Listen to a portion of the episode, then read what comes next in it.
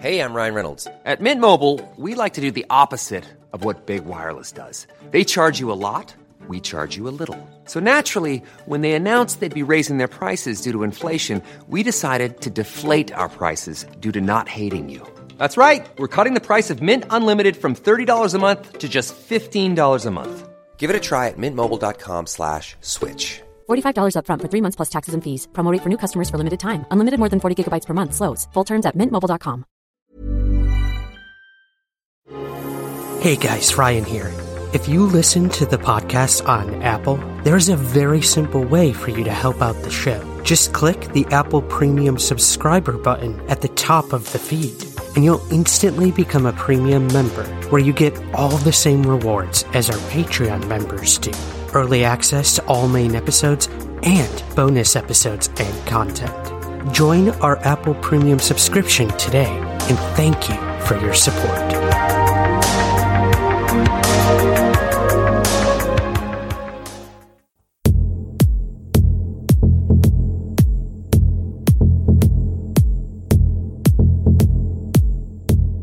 J. Allen Hynek, the famous astronomer who worked for Project Blue Book, created a system of classification when it came to UFO close encounters.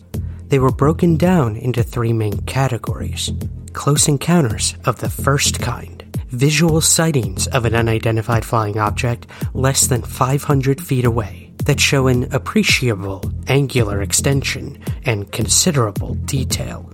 Close encounters of the second kind, a UFO event in which a physical effect is alleged. This can be interference in the functioning of a vehicle or electronic devices, animals reacting, a physiological effect such as paralysis or heat and discomfort in the witness, or some physical traces like impressions in the ground, scorched or otherwise affected vegetation, or a chemical trace. And finally, most widely known, close encounters of the third kind. These are UFO encounters in which an animated entity is present.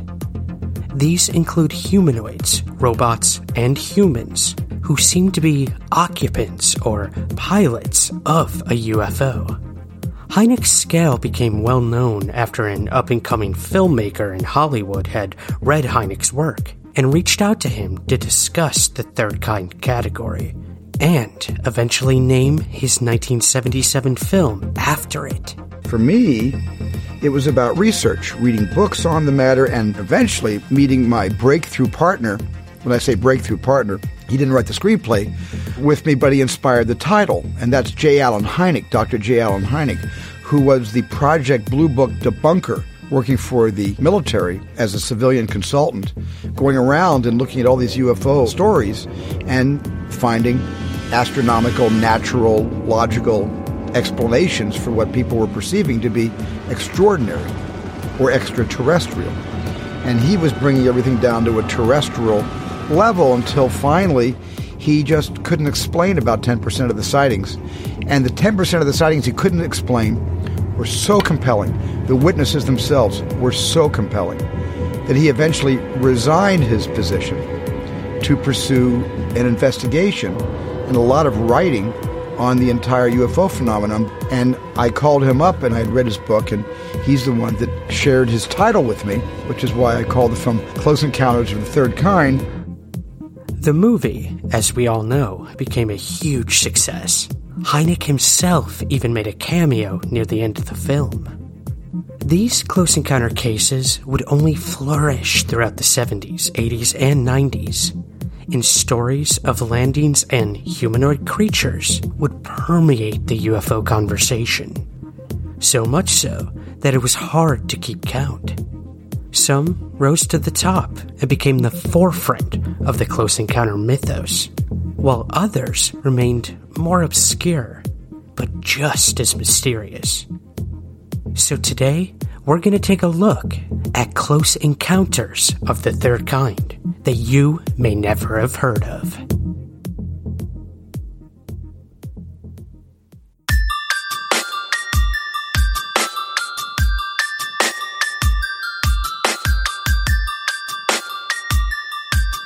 This is Somewhere in the Skies with Ryan Sprague.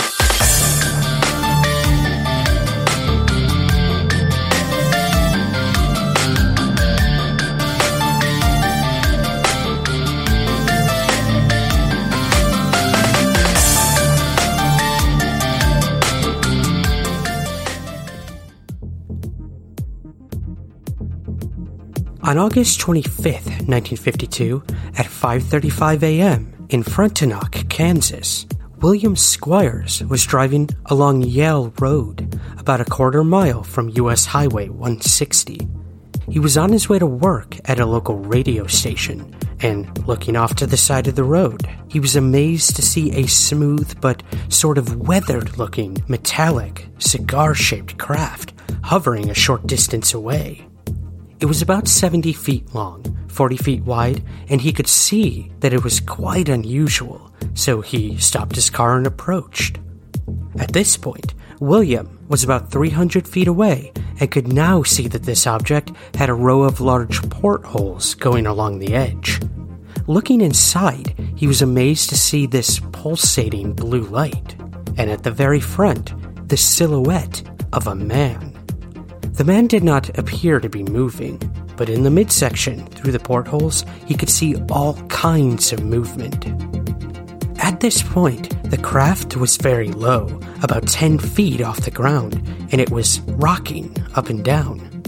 William was close enough that he could hear a low, throbbing sound, and he could see what appeared to be small propellers on either end of the craft. He watched this propelled craft for about a minute. At one point, he slammed his car door shut, and the object suddenly increased in pitch.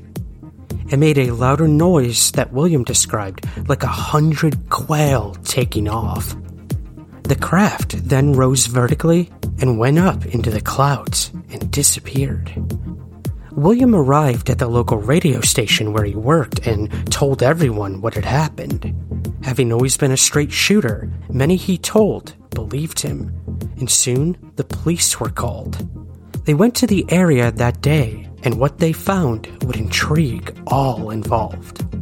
On the ground, there appeared to be a circle about 60 feet wide of crushed vegetation. Eventually, this incident would gain a lot of attention and even caught the attention of the United States Air Force. They would send several officers from Project Blue Book to investigate. Project Blue Book officers were unable to explain the case. Here is William Squires on a local radio show describing his experience. Last Monday morning, Bill Squires, an employee of radio station KOAM in Pittsburg, Kansas, reported a very strange experience to authorities. Today, I spoke with him about it long distance telephone. Here is the story as he told it to me radio program at uh, 6.50 every morning, with exception of And uh, I always leave my house at uh, exactly 5.30 uh, in order to be able to get out to make out my program.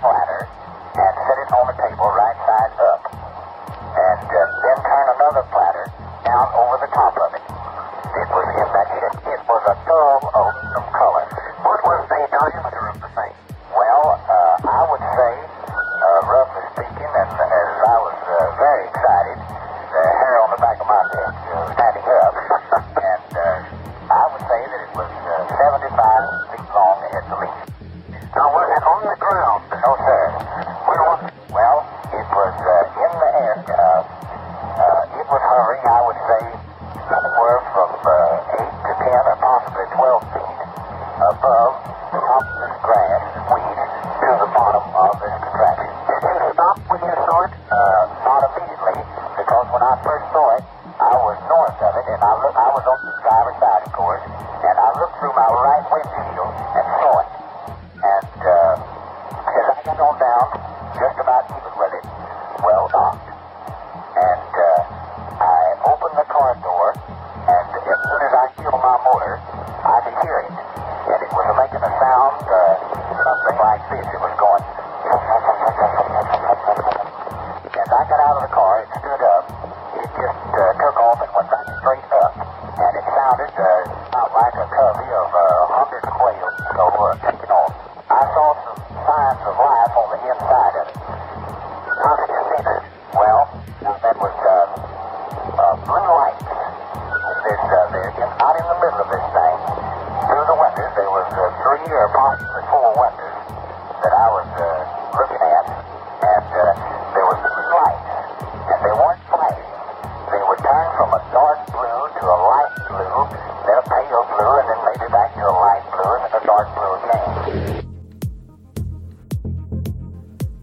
On July 21st, 1967, a teenager by the name of Ronnie Hill was in the backyard of his parents' home in Oriental, North Carolina, a tiny little town along the coast.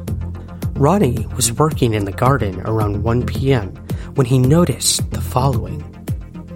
I smelled a strange odor in the air, almost like gasoline. It caused my eyes to water.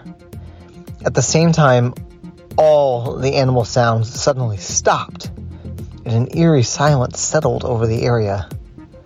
I looked around, but I didn't see anything unusual, so I I just kept working. But after about 15 minutes, I heard a buzzing sound and the increasing smell of gas. When I turned my head, I saw a strange thing in the sky. It, it looked like a black hat then my eyes caught a glimpse of something moving. It was a white sphere about uh, nine feet in diameter. It started to fly by itself, and and that's when it truly hit me. This was a UFO. I, I couldn't believe it. This is when Ronnie remembered that he had a Kodak camera inside the house, so he quickly ran inside to retrieve it. When he returned outside, he searched for the white sphere, but couldn't see it. Until he looked down. It was no longer in the air, but it landed. There was a loud noise as Ronnie saw something emerge from behind the sphere. It was this little man, about three and a half feet tall. He had a funnel shaped black object in his right hand. Ronnie quickly snapped a photo of the humanoid and the white sphere object. This photo can be seen right now on our Instagram at Somewhere Skies Pod. Ronnie would state the following about the humanoid figure. It wore a skin tight silver metallic suit with a blue belt around its waist. It had a metallic helmet on. I I could see its face. Its skin seemed to be a bluish green in color and it had large, striking eyes. The next thing Ronnie knew, the being took the black funnel object, touched it to the ground for a moment, and then turned around and got back into the white sphere. Seconds later, the object made a loud noise, a blue light came from beneath it, and it began to rise into the air towards the larger black object. It actually went into the black object, which shot off into the clouds and disappeared. Ronnie would run inside once more, but this time to tell his parents about what had just happened. Believing him, they developed this camera film and were stunned to see the image of the being and the object. Ronnie's case would eventually be investigated by none other than John Keel, known primarily for his work on the original Mothman sightings. Keel was impressed with the case and sent the photo off to be analyzed. All analysts who took a look at it agreed that there was no evidence of any type of tampering with the photo or doctoring it.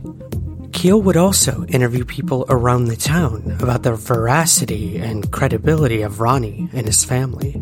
Every last person had nothing but positive things to say about the family, and none found any reason for them to make the story up or hoax the photo.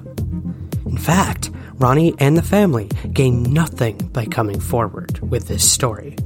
And they even asked for complete privacy after the interview with Keel, not wanting to talk about it any longer. Skeptics, however, did want to talk about it, and they would claim that the photo showed something completely different than what was claimed.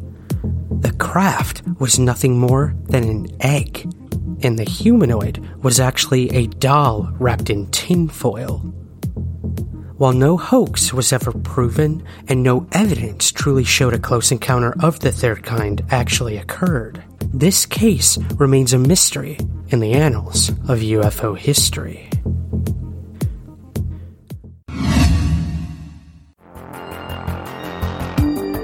The Somewhere in the Skies podcast is free to listen to every week, but if you would like to help support the show, we have a very active Patreon page where you give what you think the show is worth. In return, you'll get early access to the main show, bonus episodes, and priority to ask our guests your listener questions. Your support truly makes the show continue and grow. So, to learn more and to join, visit patreon.com slash somewhere skies.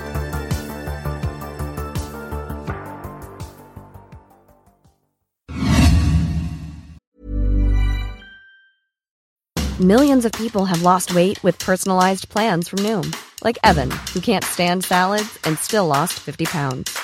Salads, generally, for most people, are the easy button, right? For me, that wasn't an option. I never really was a salad guy. That's just not who I am. But Noom worked for me.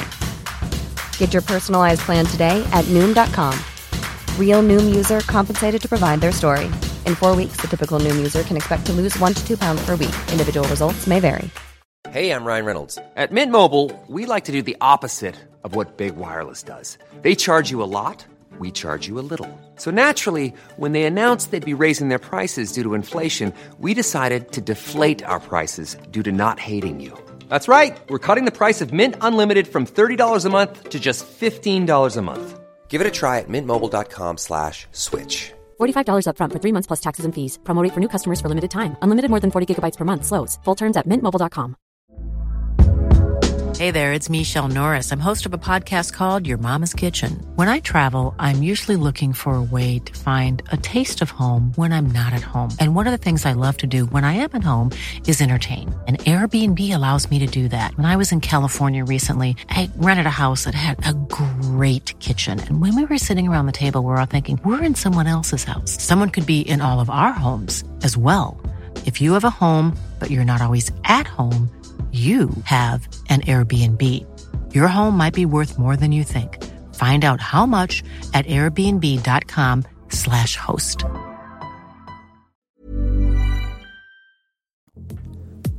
The following incident comes from the files of British UFO researchers Jenny Randles and Paul Whetnall. On January 27, 1978, four teenagers decided to trespass onto a farmer's property east of the small town of Frodsham in England. The teenagers were hunting pheasants alongside a river. While they were waiting in the bushes for pheasants to appear, they saw something else completely. They witnessed a metallic sphere with flashing lights, small portholes, and a round sort of skirt or pan shaped structure on the bottom. The sphere traveled just above the river's surface. At first, the teens thought that maybe it was some sort of satellite, even though it was very low. It was about 10 feet in diameter. It was making a soft humming and whooshing noise as it left the river and started moving towards them quite close. They could see flames coming out from the bottom as it landed in a field just a short distance away. As they looked closer at the object, they could see a violet light coming from the windows. It was painfully bright. A group of cows were grazing nearby as the craft landed, and instead of retreating, they all became frozen in place. This unsettled the witnesses as well, who were now paralyzed with fear. And then something could be seen emerging from the object. It was a humanoid figure, obscured by the bright violet light from the windows. The teenagers could make out that it wore a one piece silver suit and a helmet. A light on the helmet emitted the same type of painfully bright violet. They watched as this humanoid walked around the area of the craft. It appeared to be surveying the scene. It then re entered the craft. Moments later, two figures came out, and they were carrying something quite strange. It was some sort of rectangular metallic cage. It didn't appear heavy, judging by the way these figures were easily able to maneuver it. The teens watched as the figures walked up to one of the cows and lifted the cage over it. The cow remained completely still. While the cage was over the cow, it did nothing, and it appeared as though these figures were somehow taking measurements of the cow with this cage. Fearing that they might be next to get these measurements, the teenagers fled the scene. But as they did so, they all could feel some sort of force pulling and tugging them back to the area. They were able to escape and ran over a bridge off the property and into the town of Frodsham, where they would tell several locals about what happened. Believing the teenagers to be making the entire thing up, none of the locals would take them seriously, and no further investigation was ever conducted. On March 22, 1982, in the town of Romney, West Virginia, Donald Shallcross had just returned home from working a late shift at the county emergency medical service. It was about 4 a.m. He had just gone inside his house when his dogs and cats were acting up. He thought maybe there was an animal or something in the yard, so he went outside. That's when he noticed the following. I saw this purple light moving across the field. Thought a plane had crashed, so I yelled at my wife and daughter to call the police. I drove out there to see what had happened. As I drove closer to the light, my engine died. So I grabbed a flashlight and headed out on foot towards the light. At this point, all I could see was light. Donald had his flashlight pointed toward the ground so he could see where he was going. But when he raised the flashlight towards the purple light, he soon realized this was no plane crash. I saw a pair of feet. My light jerked up and there was a person standing there. I thought maybe it was the pilot who had crawled out from the wreckage of this plane crash, but this was no regular pilot. A numb feeling overcame Donald's entire body. He would go on to describe this person.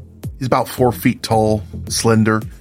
He's wearing a silver suit with silver gloves and boots. His head looked pretty normal, except I couldn't see any ears. His eyes and nose were covered by a visor like on a motorcycle helmet. He held a rod about the length of a baseball bat. I asked, Are you okay? Still thinking this was some kind of crash. The man responded to Donald, but not verbally. It was in my mind somehow. He was responding to my questions in my head. I saw things in my mind. The words and images were just there. And this is when the conversation became more interesting. I asked him who he was.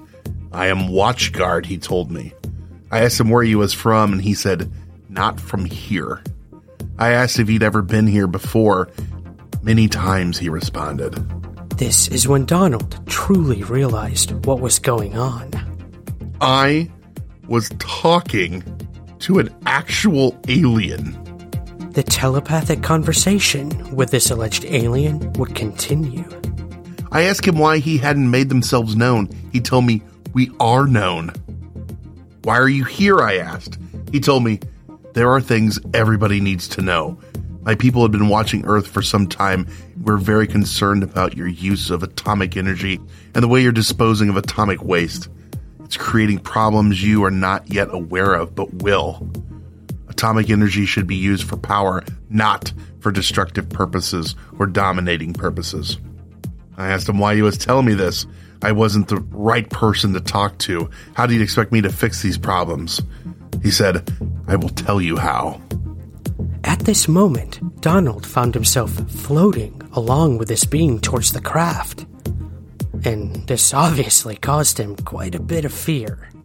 I was shaking so hard I thought I was going to vomit. I was three or four feet away from this man's craft. It was like a, a cereal bowl with another bowl turned upside on top of it, linked by a tube that wrapped around the entire craft. It made no noise whatsoever.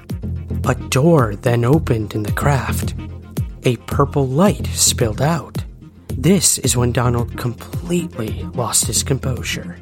I began kicking and screaming that I did not want to go with him. This is when the being moved towards the craft. A ramp came down from the door, and the being began to float up the ramp.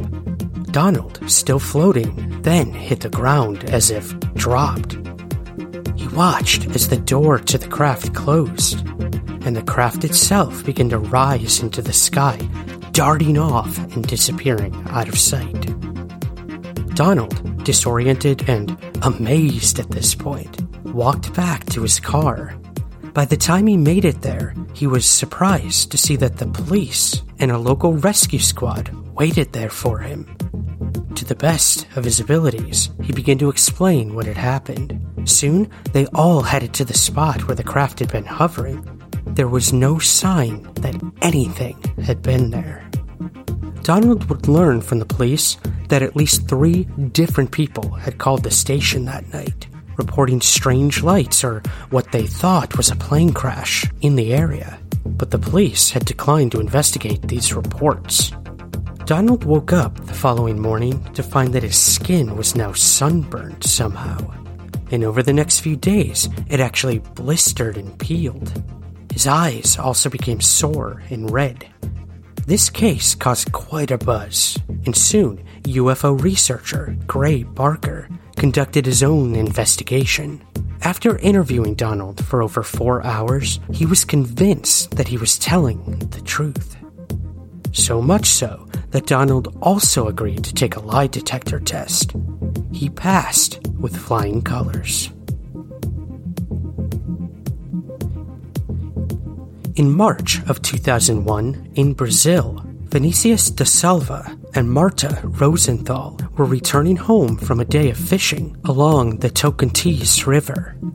While driving, they felt a bump in one of the tires of the car. They pulled over, and Vinicius got out to inspect the tires.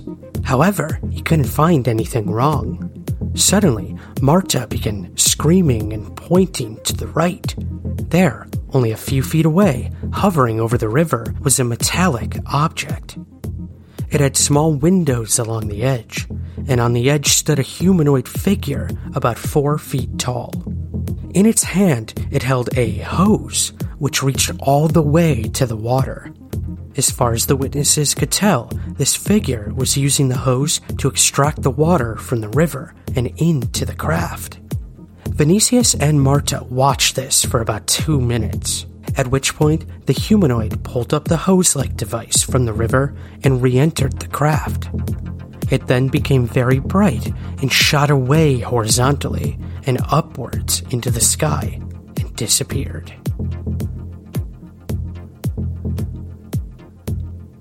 One evening in 2011, in the Ocucaje Desert in Peru, a university professor, engineer, and paleontologist by the name of Klaus Honegger was sitting around a campfire with several other scientists and his wife. It was a clear sky when suddenly everyone in the group saw, about a thousand feet away on the top of a small hill, a bright light that was rising up from the ground and into the sky. This light was attached to an object about 300 feet in length. The light and object remained stationary above the hill. The group watched in awe as several smaller lights or orbs began to exit this larger object.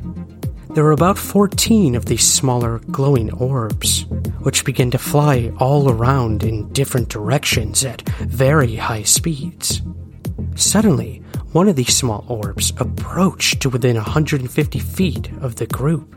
It then descended very close to them, actually lighting up the entire desert floor. It was as if it was searching for something. After a few moments, the spheres began to return to the larger object coming from all directions and re entering into it. At this point, the larger object then descended behind the hill, disappearing from sight. But this event was far from over. Klaus noticed something in the distance. He left the group and headed towards what he could make out as two figures. When he got closer, he noticed that these weren't typical human beings. These beings were very tall. They had long, rounded heads that ended with a point. They were thin, with very long arms that reached almost to their knees. As Klaus looked at them, a conversation ensued, telepathically. He asked them where they were from. They told him that they were from Earth and had been living amongst us for thousands of years. They went on to say that they were even here before humans had arrived. They then told Klaus not to be afraid, and that they were not going to hurt him. They would go on to say that they were concerned that humans were destroying the planet. Klaus's wife suddenly appeared, and when she saw the beings, she immediately had a nervous breakdown. This is when the beings turned around and left. Moments later, the craft from behind the hill came up, shot into the sky, and quickly disappeared from sight. Klaus managed to take a photo of the craft, which you can now view right on our Instagram page, at Somewhere Skies Pod. Klaus initially kept this event secret along with his wife, but he would eventually come forward to speak about it. He would even become a fierce environmentalist and attributed it primarily to the close encounter he had in the Ocucaje Desert. Whether these close encounter of the third kind cases are to be believed or discounted, they have undeniably weaved their way into the tapestry of the ever enigmatic UFO mythos. They challenge the very fabric of our reality, and they truly make us think what if?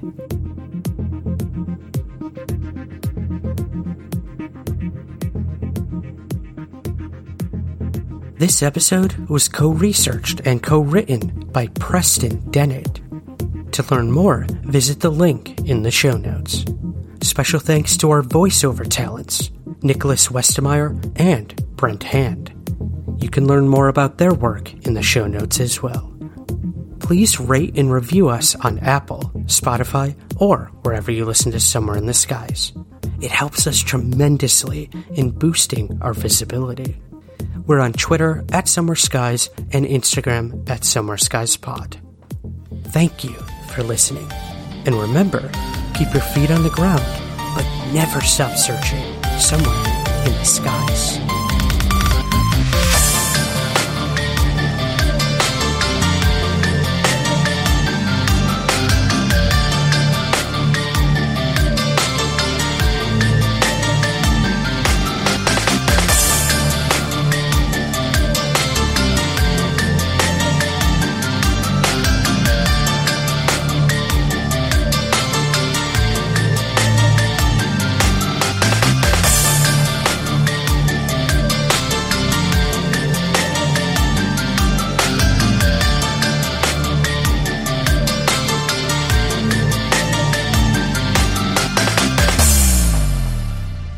Somewhere in the Skies is produced by Third Kind Productions in association with the Entertainment One Podcast Network. Planning for your next trip? Elevate your travel style with Quince. Quince has all the jet setting essentials you'll want for your next getaway, like European linen, premium luggage options, buttery soft Italian leather bags, and so much more. And is all priced at 50 to 80% less than similar brands. Plus, Quince only works with factories that use safe and ethical manufacturing practices. Pack your bags with high-quality essentials you'll be wearing for vacations to come with Quince. Go to quince.com slash pack for free shipping and 365-day returns. Planning for your next trip?